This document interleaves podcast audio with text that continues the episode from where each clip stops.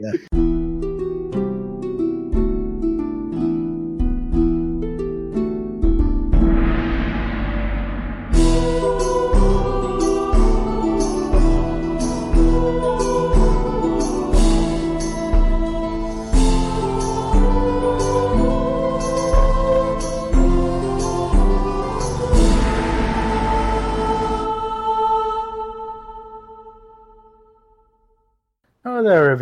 Hi, this is Colin, and welcome to the Skyrim 10 AD level up chat. It's just a little chat about leveling up and how to sort of like, you know, what you need to do to get your character, and also helping out all of us really in getting to grips with D&D, seeing as not all of us are newbies. I've never played before, let alone DM before. I believe Andrew and Ray have never played before, and Pat and I know Victor have, but I think both of them were rusty when they first started out. So we're just going to have a quick chat. And just go over some stuff. We're actually probably going to get some stuff wrong in this stuff where we're trying to figure it out. So if we do, and you know anything that we're doing wrong consistently from start till now, send us an email at skyrim10ad at gmail.com and just let us know that, you know, oh, by the way, in combat, if you do this, that's wrong, and this wrong, if you know any of that. Or if you, like, you know, think we're dull and boring, or you think the audio is crap, let us know, so we know that it can be better for next time. Thanks. Oh, and in the spirit of that, I'd just like to say a very big thank you to Eric for my very first email. Well, second email. The first one was from Ray to make sure I spelt it correctly the first time, and the very next one was from Eric. So thank you very much, Eric. All right.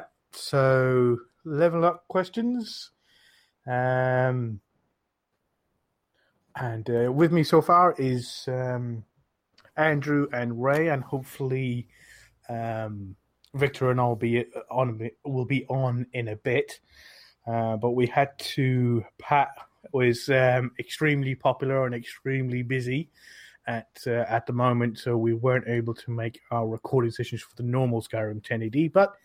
The next session will be set out in the next few weeks, hopefully, and we'll get that onto you. But I prefer to keep all the recordings with all characters at one time. I'd rather not have anybody missing throughout an episode at this early stage. Maybe when we can get later on, where we get more used to what the characters will do and can do, or sort of like give a good excuse why they're going to leave for that particular episode, so we can build it up in advance.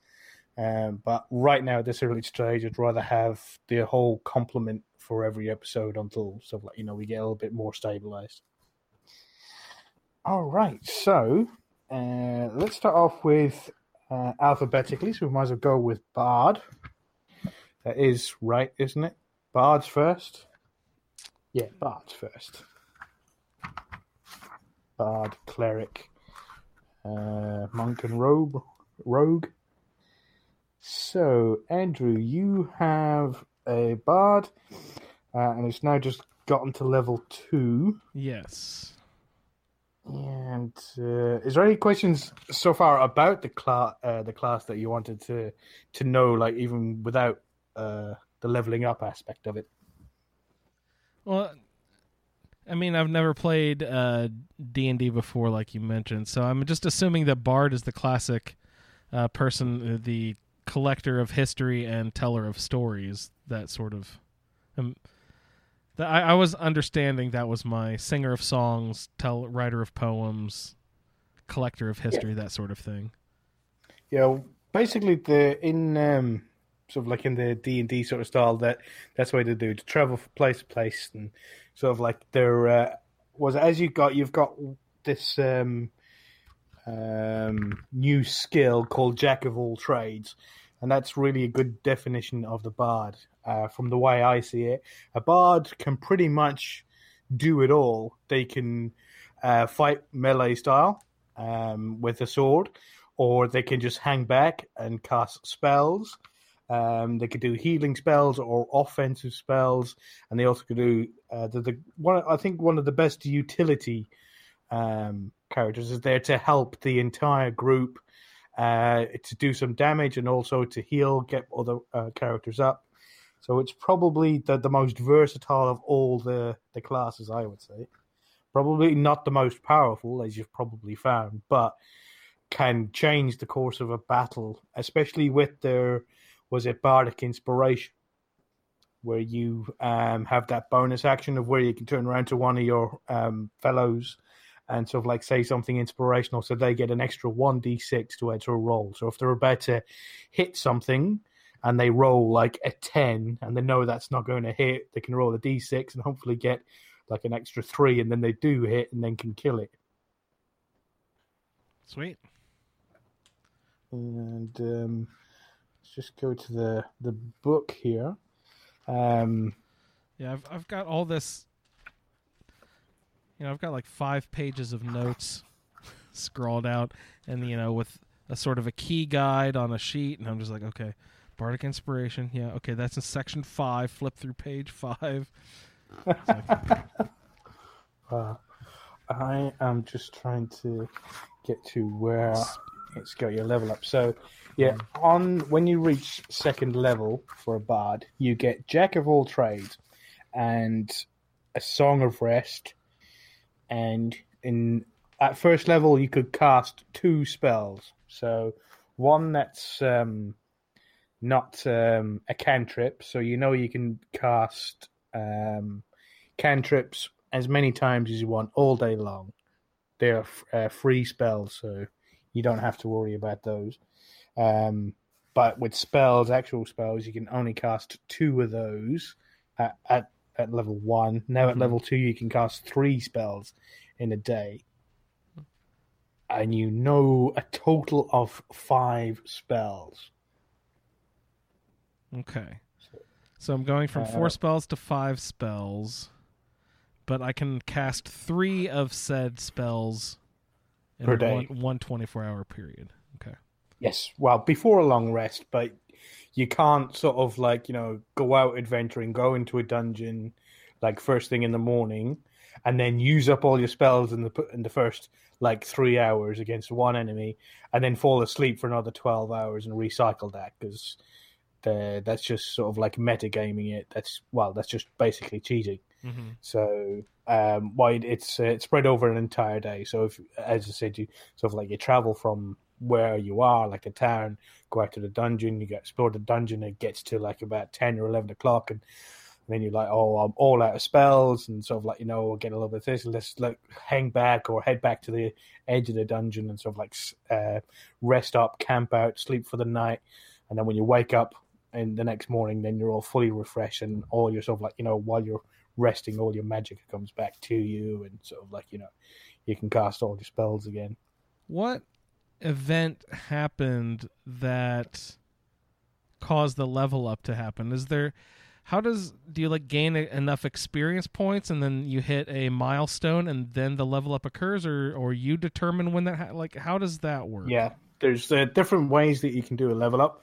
As a DM, you can either calculate XP. So when you fought off that wolf when you first arrived in Skyrim, and then when you went into Holder's Cairn, you fought the skeleton and Alandi and all that sort of stuff, you were earning XP for all of that.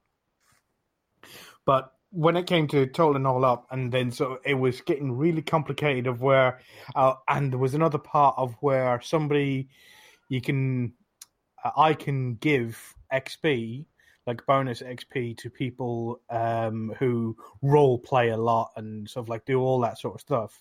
And I was just thinking, well, that's, some of my guys here don't role play whatsoever. They just want to come in and play and then leave. And then there's other ones who want to role play all the time. So I was like, well, that doesn't seem really fair of somebody who sort of like doesn't like to role play but still wants to be a part of the game. So there's another way you can do it, is that I can't remember the exact name of it. Basically, when you get to certain stages in the story, that's when you level up. and I'll decide when that is. So once got to made it all the way to Falkreath,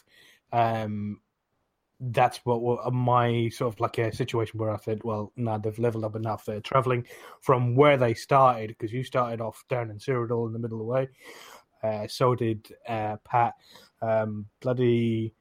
Jaquai had to walk all the way from elsewhere. So he was meeting like a million things on the road as he was walking all the way there. So by the time they made from home, got to Falkreath, I'd say that's enough to get you up to level 2. So now your experiences as you go through, once you get to a certain part in the story, then you level up again. And every participant will level up together at the same time. Okay. Yes. So you won't have somebody like, you know, level 4 and then the others are level 2 or anything like that. And I assume our opponents also, the world, will level up around us as well. Does it work like that, like it does in the game? You know what I mean? Our enemies will... Yeah. I mean, I'm not going to throw you up against like an ancient dragon next week or anything like that, but there... Oh, yeah. I mean, it'll be appropriately leveled, right? Yeah. Yeah, but there's NPCs that are in the game, as you know, from Skyrim, because you know the game just as well as I do. And you once you get there, so if you walked into Yorvaska and you walk up to Farkas and headbutt him, I mean, that's your decision. I can't ease like a monster. If you're looking in terms of like, you know, how long he's been a warrior and things like that and how powerful he would be, I can't stop you from walking up there and picking a fight with a companion when you're like level 3 or something. Yeah. So that's going to be your decision. And if you walk into a cave and look into the cave and look down in it and there's like 1,000 goblins or something like that, if you jump into the middle of that fight, there's nothing I can do to save your life. That's down to you. But yes, I won't throw anything at you that you can't get away from or anything like that. Yeah. So what are the big drastic changes from level 1 to level 2? So when you started at level 1, you had, I think it was 9 hit points? Yes. Right, to find out what... and every time you level up with a bard, you can roll... a 1d8, which is a 1d8 die, and then add your constitution modifier to it, and add that to your new hit points. So I think you already did that, didn't you? I have like a 5 or something. I have a 14 written in parentheses there, so you must be right. I did roll a 5, I guess.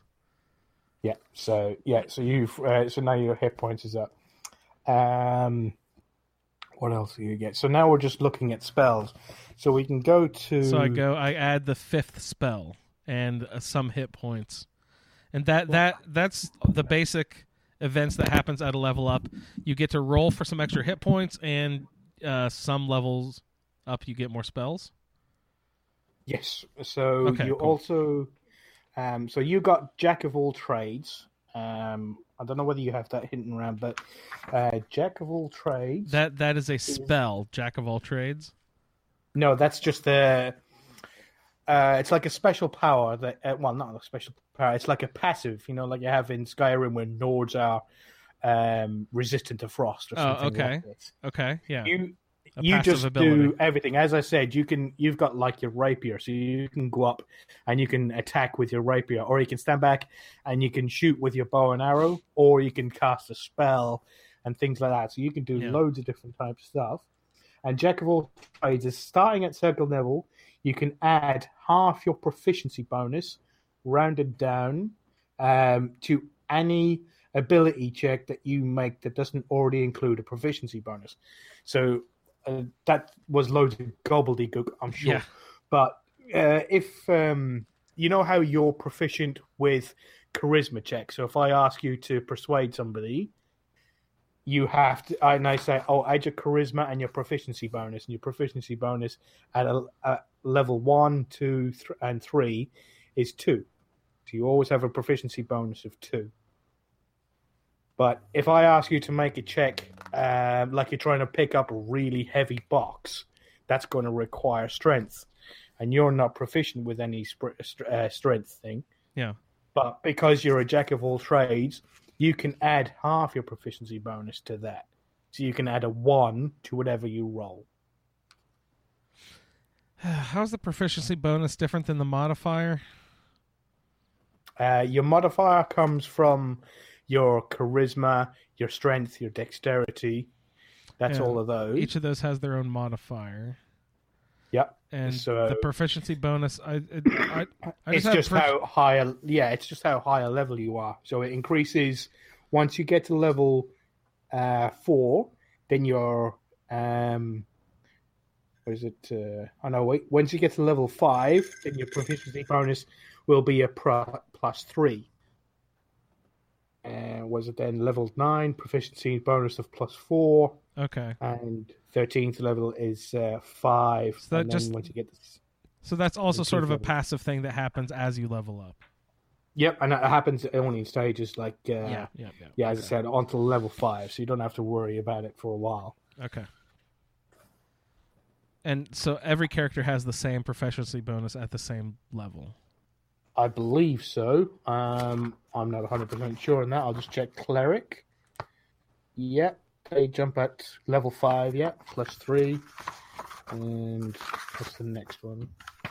So I'll only check a couple. See if you tell me. Yeah, the monk is at 5 as well. Yeah. 5 and 9. 5 and 9. Yeah, so it looks like 5, 9, 13, and 16 is when your proficiency bonus. So they always stay the same. And it's just because you've been adventuring so long, you just get that good at everything. Stuff. So Ray, the rogue goes up a little bit slower, but still goes to 6 at 17. But hi, everybody. Hey, Victor. Hello, Victor. Ray, do you have a paper reference book in front of you, or do you have like a website open? The guide that Colin sent us. Mm-hmm. I have the 5e full book here in front of me. I've just got the website open. I was looking at all the second level, or the third level, whatever, the spells to choose from. I've been looking over all of those. Yeah.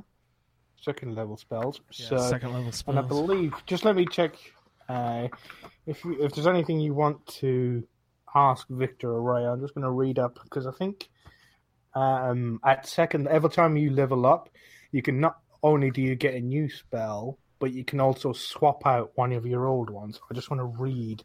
Oh. Hmm. Did you already talk about attack bonus?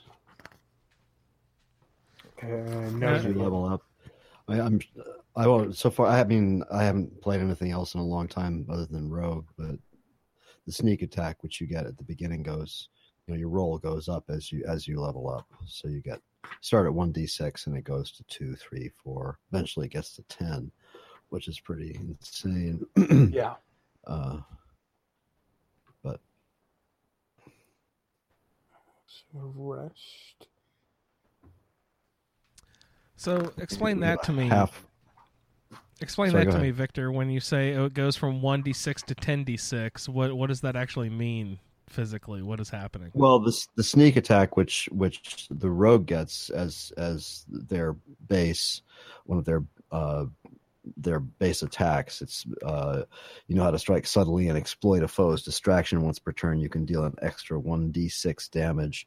I think all characters get something of that type at the beginning, and then if you look at the chart for your archetype or your character type, it'll give you as you level up, along with your proficiency bonus, your attack bonus or your attack roll goes up. Not attack bonus, but your attack roll goes up. And your DM can also change that as you level up with certain weapons. Like for instance, the rogue I'm playing in this IRL game, we're up at level 8 now, and I've gotten he gave me a chain hook, which is pretty freaking awesome. It's a really great weapon. That currently does 3d6, but it's a one-handed weapon, so I can use that along with this really cool good night dagger he also gave me in another play session. which does 1d4 plus 1d6 of poison, 1d4 of piercing, 1d6 of poison. So between those two, if I roll well, I can F somebody up pretty well. With that combination. And the chain hook is like, picture a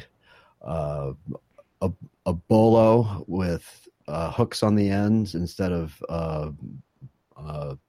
stones or whatever, and a handle, and you just sort of whip that around, and it does some pretty serious damage.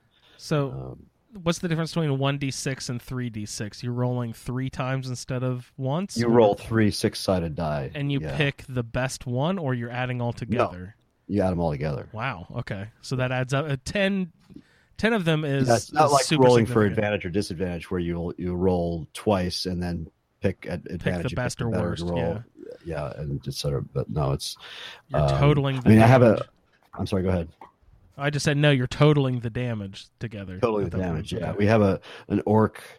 We have a half orc barbarian who has these insane rage attacks, and he rolls like 8 6-sided die for one of them, and then there's we have a mage who's got one of his spells up to 8d6. It's a fire type spell. Statistically, what is the difference between 2d6 and 1d12? Statistically, I'm not a mathematician, but you can. I mean, if you roll, that's what we get for not having Pat here. Pat, what are you doing? Hey, Pat. There isn't a whole lot of difference, but with the D12, you also have the numbers 7 through 11, mm-hmm. which you don't with the 6-sided. I don't on a 12 side. You have a chance of rolling a 1 if you have 2 6s. The lowest you can get is a 2. That's okay, correct. Thank you. That's there true, go, right? Yeah. So as I was saying, about your spells. All your first level spells. The first level spells that you have, Butty, is you have. Wait, I was going to say Animal Friendship, but that's not one of your spells. That's your cantrip. I have Healing Word, Heroism, Tasha's Hideous Laughter, and Unseen Servant. Yeah. So, because you've leveled up, you can, if any of those that you look at and you don't like, you can swap that out for a new one. So if you wanted to, like, let's say Heroism, if you wanted to get rid of that one, that's the one where you can bless, like, you can inspire 3 people and they get, like, an extra 1d4 to a roll or something like that, I think. And you could swap that for Fairy Fire. Now, Fairy Fire is a level 1 spell, but I know it's really good. And let me just move. Each object in a 20-foot cube within range is outlined in blue, green, or violet light.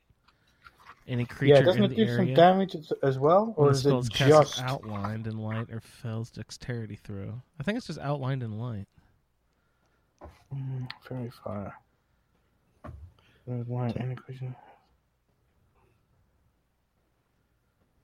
Any attack roll against the affected creature or object has advantage if the attacker can see it, and the affected creature or object can't benefit from being invisible. I don't know if it does any damage by itself. No, it doesn't do any damage by itself. Huh. Well, maybe you will probably won't want that one. So you could get Identify, which means that when you find a magical object. So, in Skyrim, when you find a magical object, you know exactly what it does. Yeah.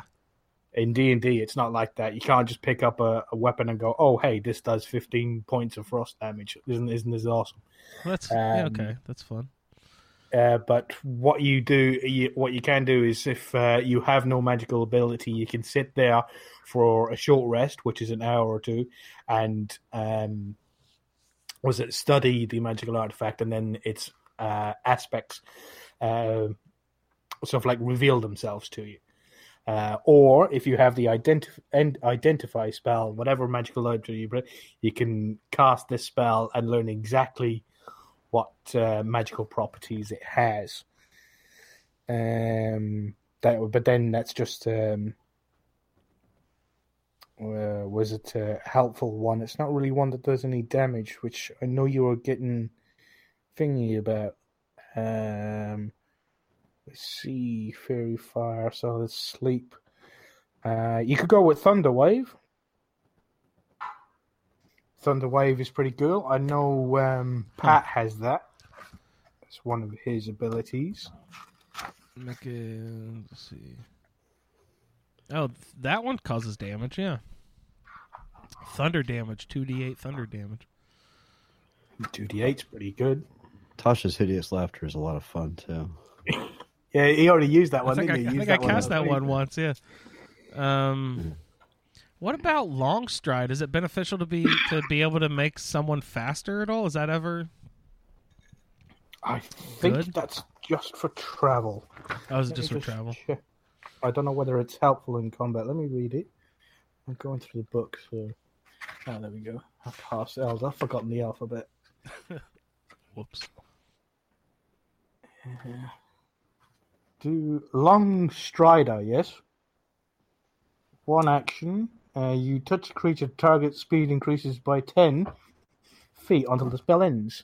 So they can move. They don't move any faster, but they can travel this. You know how your speed is. Your distance you can travel. Yeah, it's 30. Apart from Jaquai, Jaquai's now is 40, so he can travel an extra 10. That's what this spell would add to somebody. But if I hit him with it, he could go 50. Yes. Yeah. So I don't know. Is that ever helpful?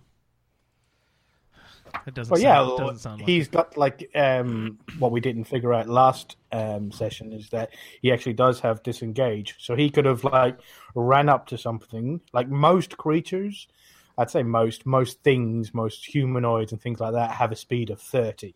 Yeah. Now he's pretty fast, having a speed of 40. If he had a speed of 50, he could run up to something, slash the crap out of them, disengage from them, and then run 50 feet away, and they'd never be able to catch him. Nice. And then there's your level 2 spells as well. So you get...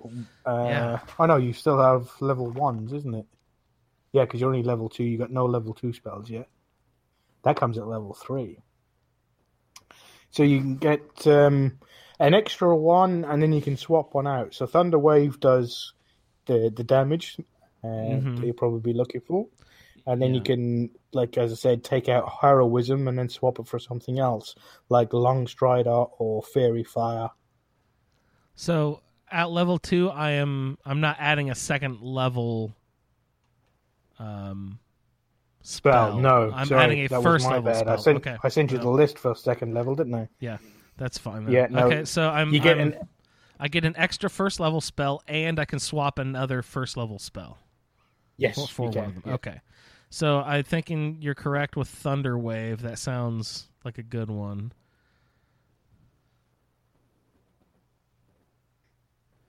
And I want to keep Healing Word. Let's see. Is Unseen Servant.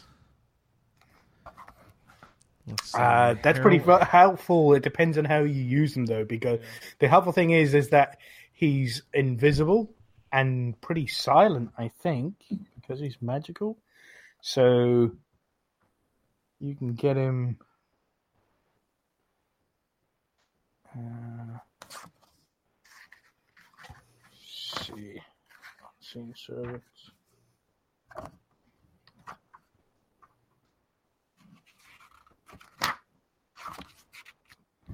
Unseen Servant. So one action. It lasts for an hour, and it's an invisible, mindless, shapeless force that performs simple tasks until the spell ends. He can't attack.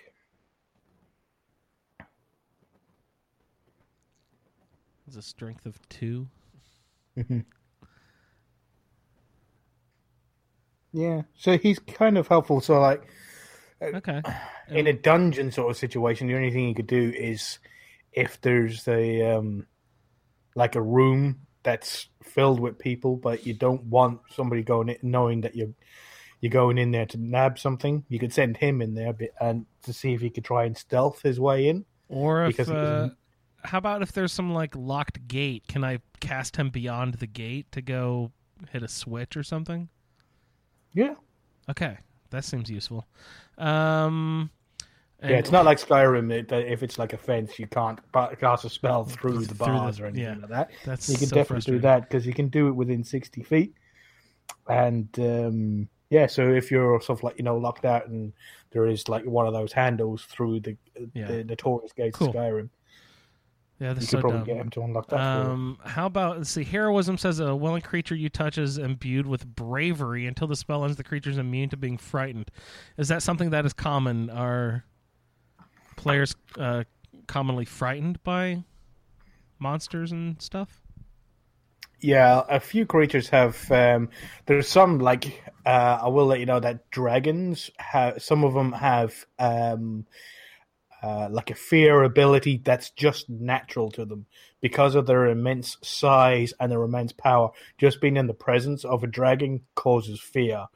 And if you're under the effect of fear, it means that you have to spend your action running as far away as you can. When you do attack them, you always have to attack them at disadvantage. So, yuck. And then there's a few other creatures like, mages can cast fear on you. I think, there's D&D and sort of the creatures of Skyrim are slightly different, so I'll have to see what can do what. So actually, Heroism seems pretty useful too. Then, I don't know if I want to swap any out. You know what I mean? It's like, did you already say that? I'm sorry, I was sort of just slightly distracted. Did you say it's sort of like casting courage, right? In actual Skyrim. Yes. Yeah. Once you swap away from a spell, can you swap back to it later? When you level up, but you'll be doing the same swap. So what I you can't say, I'm going to swap from Heroism to Fairy Fire in 2 weeks' time. You can't say, I'm going to swap back to Heroism again. You'll have to wait until you get to level 3. Have to wait until the level up. Okay. Yeah. And you can only do one spell. So, but mind you, when you get to level 3, that's when you get your level 2 spells.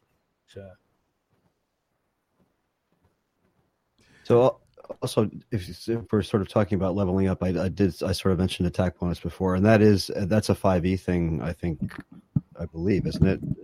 It's a newish thing to 5e, and that's also tied to your proficiency. So that also goes up for weapons anyway. As you level up, I don't know how it applies to spells or if it even does.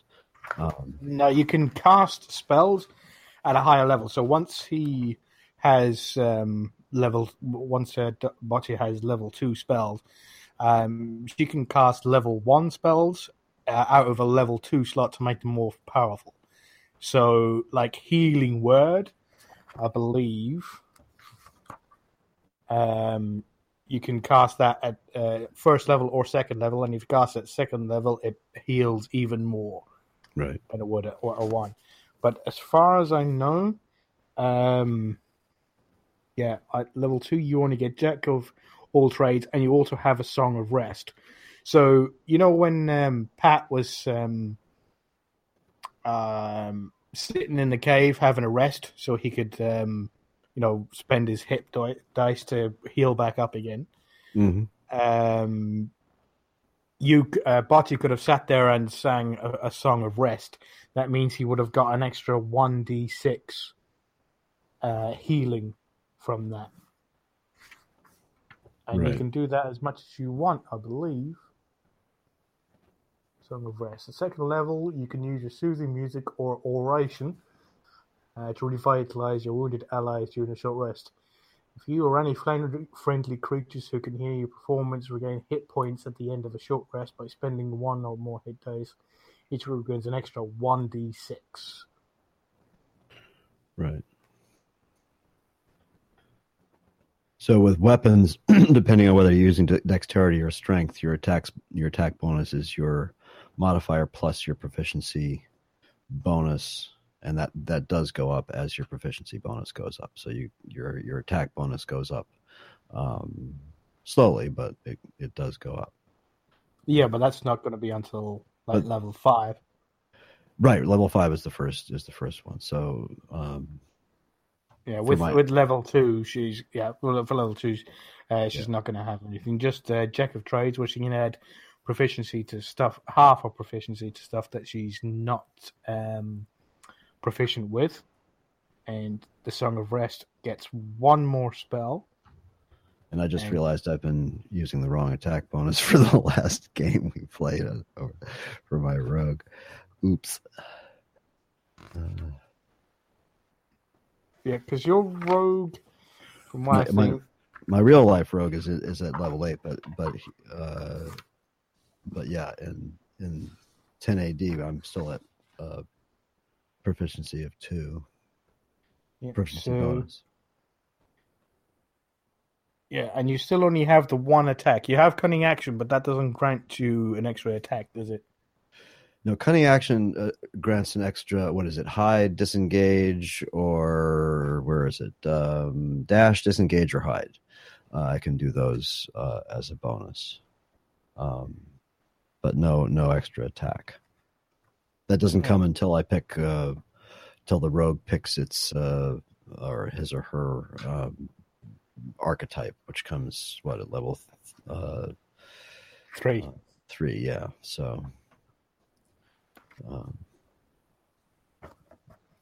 yes, you get Cunning Action. So how are you calculating your bonus? Because you only have the one attack, so it's just one dagger and sneak attack if you have it, right? I have a short bow too. Yes. Yeah. So those are finesse weapons. So that's dexterity. So it's my dexterity plus my proficiency. So it's 5 basically.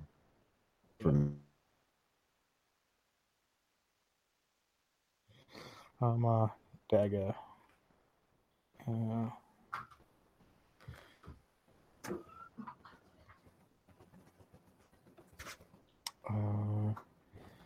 Yeah. Anything you needed to know, Ray, or anything you wanted to go over? Well, so I did use the flurry of blows wrong. So I had I didn't realize that you didn't use it after your bonus; that it was your bonus. Yes. So instead of getting one extra hit, you get 2. But not 4 like I did. Yeah, that was my fault. I was there. Do you want to hit him a second time, and then you want to use your bonus action? Yeah, that was my fault. But I thought you're... And as it worked out anyway, both times that I used it, one time I didn't. It didn't hit. So yeah, you still ended up hitting them. The dice took care of it itself. Yeah. So a level up from Mike. You got 2 key points and unarmored movement. So yeah, that's just the extra 10 feet of movement, and you have 2 key points to be able to spend. And the things that you can do is flurry of blows, and then you can. There is a thing called that we should go over is the dodge action. So as a monk, you can make your attack, and then spend your bonus action to do a key point to take the dodge action. And the dodge action is anybody can do it as for your action. So instead of attacking with your dagger or casting a spell, you can go, right, I'm going to take the dodge action, which I believe... that anybody who tries to attack you has disadvantage. Obviously, you don't get to hit them, but they are at disadvantage to hit you. Just so you know that. if there's ever a reason why you'd want, like, you know, to be engaged in a fight with somebody but not hit them and then not want them to hit you at the same time, you can use a key point to take that dodge action, whereas everybody else can use their action instead of attacking, can take the dodge action. Yeah, and the rogue has the Uncanny Dodge, which starts at level 5, which halves attack damage, which is very nice. There's also Evasion as well you get, I think. Yeah, at level 7, yeah. I haven't had a chance to use that in my other game yet. But that, yeah, that's quite nice. Yeah, as part of my level 2, I get I can also use a key point to disengage or dash. Yep. And so disengage is the one where they can't attack me. Yeah, they can't. Well, they disengage is where you can step away from them without them attacking you, because everybody has a reaction. So if you, when you're up against those Draugr, if one of those Draugr wanted to walk away from you to go and attack somebody else, for instance, Mouse, for instance, as he's walking away, you have a reaction to be able to fling out and sort of like and hit them to stop them from sort of like going away, or hit them as they pass you by. And you only get one reaction per round. So if you had two Draugr around you and both of them went to walk away, you could use your reaction to hit one, not both. It goes both ways too, right? Those, I mean, if you disengage as a bonus action, then if you've been grappled or whatever, then or wherever you're doing, then that provokes an attack of opportunity, correct? Sorry, I didn't understand the question. Well, I mean, when if you take your I don't know if applying to a monk or whatever, whoever you happen to be or whatever you happen to be, if you use disengage as a bonus action, does that not attack provoke an attack of or enable an attack of opportunity on the part of whatever character or enemy you're disengaging from, right? No, that's what disengage does. It prevents the opportunity attack. Right, because if I were to just move away... He can get an opportunity attack. But if you spend a key point, you can sort of like duck down lower, and then you disengage, and then you step out, or you go... If you're in 5 feet of most things, some things have a melee range of 10 foot. And you'd probably be able to tell just by looking at them if they have a range of 10 foot. But most, nearly all creatures, especially humanoids, only have a melee range of 5 foot. And if you're in 5 foot of them, then you're in melee range. If you try to step back away from them, they will get an opportunity attack. But if you have disengage, which both of you two have, that's right. Okay, so it's you step away from them, but you will not incite an opportunity attack because you're too fast. You've moved away too skillfully. You're too dexterous. But in order to use disengage, you have to have been grappled or something. Okay. Because then what's the difference in for instance, between using dash as a bonus action or disengage, which the rogue gets at when they pick up cunning action? Dash means you can move your movement on a bonus action. So you know how you can move 30 feet, right? So you can dash 30 feet. So you can move 30 feet, go up and attack, not attack something because of in melee range, but you could throw a dagger.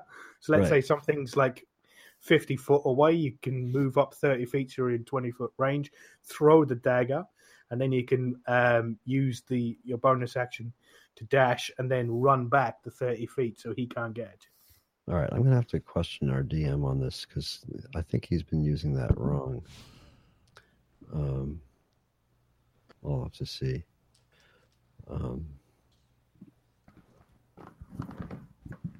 Interesting. So things for the monk really don't get super interesting until next level. Yeah, that's pretty much everything. With a lot of people, life begins at level 3. Apart from the cleric, because life begins at level 1 for Pat. I think he had to Well, not he, but I had to choose which thingy. He doesn't get anything at level 3, I don't think, apart from the average stuff. Yeah, so I chose his domain at level 1. At level 3, yeah, he gets nothing.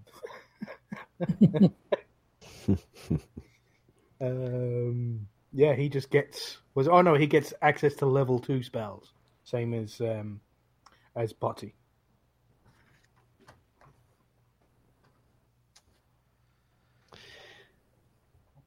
For the Jack of All Trades, again, just quickly, I'm basically adding half of my proficiency bonus to... stuff that you're not proficient with. So you know where it says all your proficiencies? Like your proficiency with simple weapons. So you're proficient with rapiers, and you're proficient with short bows, like the bow that you picked up, and you're proficient with daggers, short swords, things like that. You can add your proficiency bonuses, that's 2. But if you pick up a great axe for some unknown reason, you're not proficient with that. But if you do attack with it, because of your Jack of All Trades, you can add half your proficiency. Add half of my proficiency to it. Okay, cool. Where do I find the proficiency list again? Because I have it down... let me see. Let's say athletics, acrobatics, sleight of hand, stealth... Arcana, history, investigation, nature, religion. That can't all be that, right? Animal handling, insight, medicine, perception, survival, deception, intimidation, performance, persuasion. What the fuck is all that? Why did I write all that down? That's probably all this extra stuff. So, Bard... Acrobatics, Arcana, deception, performance, and persuasion. Yep, so you're proficient at acrobatics, which is... like if you're going to try and climb a tree, I would say that would be acrobatics, so you'd have to add to that. Arcana, deception, performance persuasion. And persuasion. And then, so you're proficient with all of those things, so that's all the things you are. There's stuff like athletics, so that's the strength-based one. You're not proficient with that, so you'd be able to add that to it. Intelligence, history checks, you're not proficient with that. So if I ask you to make a history check for me, so like I'm asking you to, if you can remember something that happened 2 weeks ago, I'll ask you to make a history check. You're not proficient with that, so you can add half your proficiency bonus to that. Seems a bard would be proficient in history checks, though.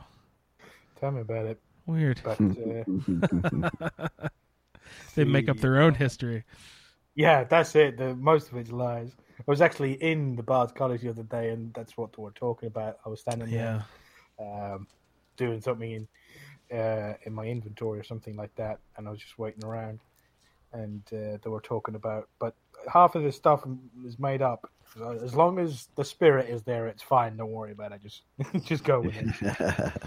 If you make a history check and you're not proficient in history, it's still based on intelligence. So you still have your modifier, whatever that happens to be, and so you're still plus.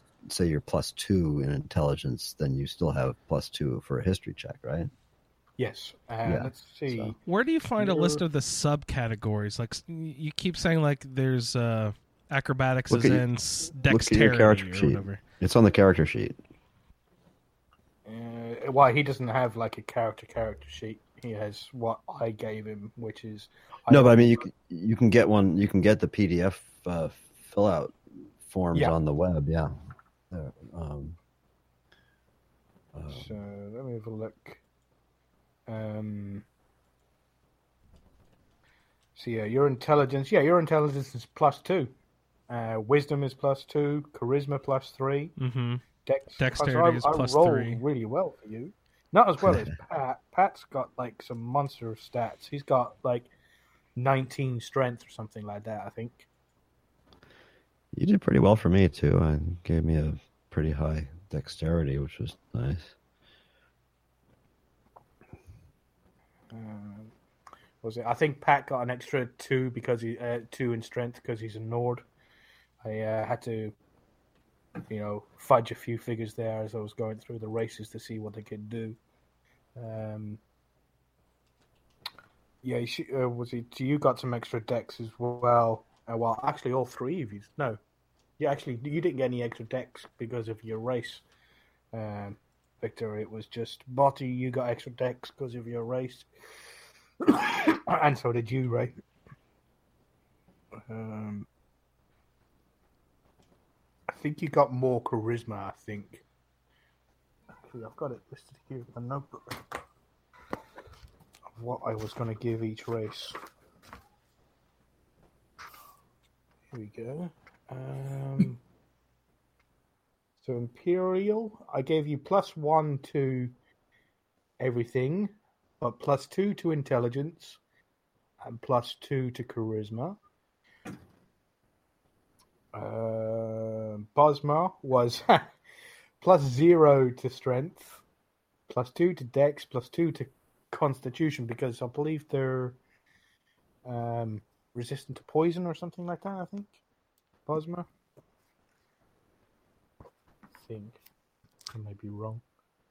And Khajiit was +2 dex, +2 charisma. And then Nord was +2 strength, +2 constitution. I think somebody had a +3. Was it the Orcs? I found the list I was looking for. Andrew, I just threw a link in to the... That's strength. Messenger there. Yeah, strength is athletics. Dexterity is acrobatics, sleight of hand, and stealth. Intelligence has arcana, history, investigation, nature, and religion. Mm-hmm. Wisdom has animal handling, insight, medicine, perception, and survival. And charisma has deception, intimidation, performance, and persuasion. Yeah. Okay. Interesting. So if you print out that sheet that I put the link on, you can put all that stuff in there. There's also fillable PDFs out there that you can. Yeah, I've got a couple here written out that I've found some that I like. Let me look at the one you uploaded though. That'll be cool. Yeah, it's basically a PDF version of it's from Wizards. You can print them out and do them up in pencil and change them as needed. Yeah, Colin said that you're really supposed to laminate that shit so you can mark on it with marker and erase it and update it. Yeah, do the whiteboard thing. Yeah, there's also a couple of good iPhone apps for it. One of the guys I play with uses his iPhone for it. Oh. This list is way better, Victor. It has all the things I just listed off to the side. It has all of those on there. That's great. Yeah, they're all in parentheses. Yep. Yeah, they'll tell you exactly which is which there. What you can do is there should be a little block next to them. If you color that in black or next to the ones that you do have proficiency with, or you can put what proficiency you have in it. So if you have like +3, you can write it in next to each one. That's a good list. I'm going to try to remember to print this one off. I'm trying to remember which app it was that. There's one app called Fifth Edition Character Sheet that does all that, calculates for you. Oh, that'd be nice. Yeah. Does a lot of calculating, and then you can change it on the fly as you level up. These are all probably available for both Android and iPhone. It's All right. So just as sort of a summary, what happened at my level up is I gained the passive ability of Jack of All Trades, where I add half of my proficiency to things that I am not proficient in, and I gained an extra spell of which I can cast 3 per day. Yes. And that 3 per day, I'm curious, do they all have to be different, or can I cast the same one thrice? Yep. You can cast the same one 3 times, or cast 3 different spells. Okay, cool. And that's all that has really changed for my... Yeah, the only other thing was the Song of Rest. Oh, and what was that again? I need to look that up. That's just when... Oh, for the recovery or... Yeah, or when you're learning about something. Yeah.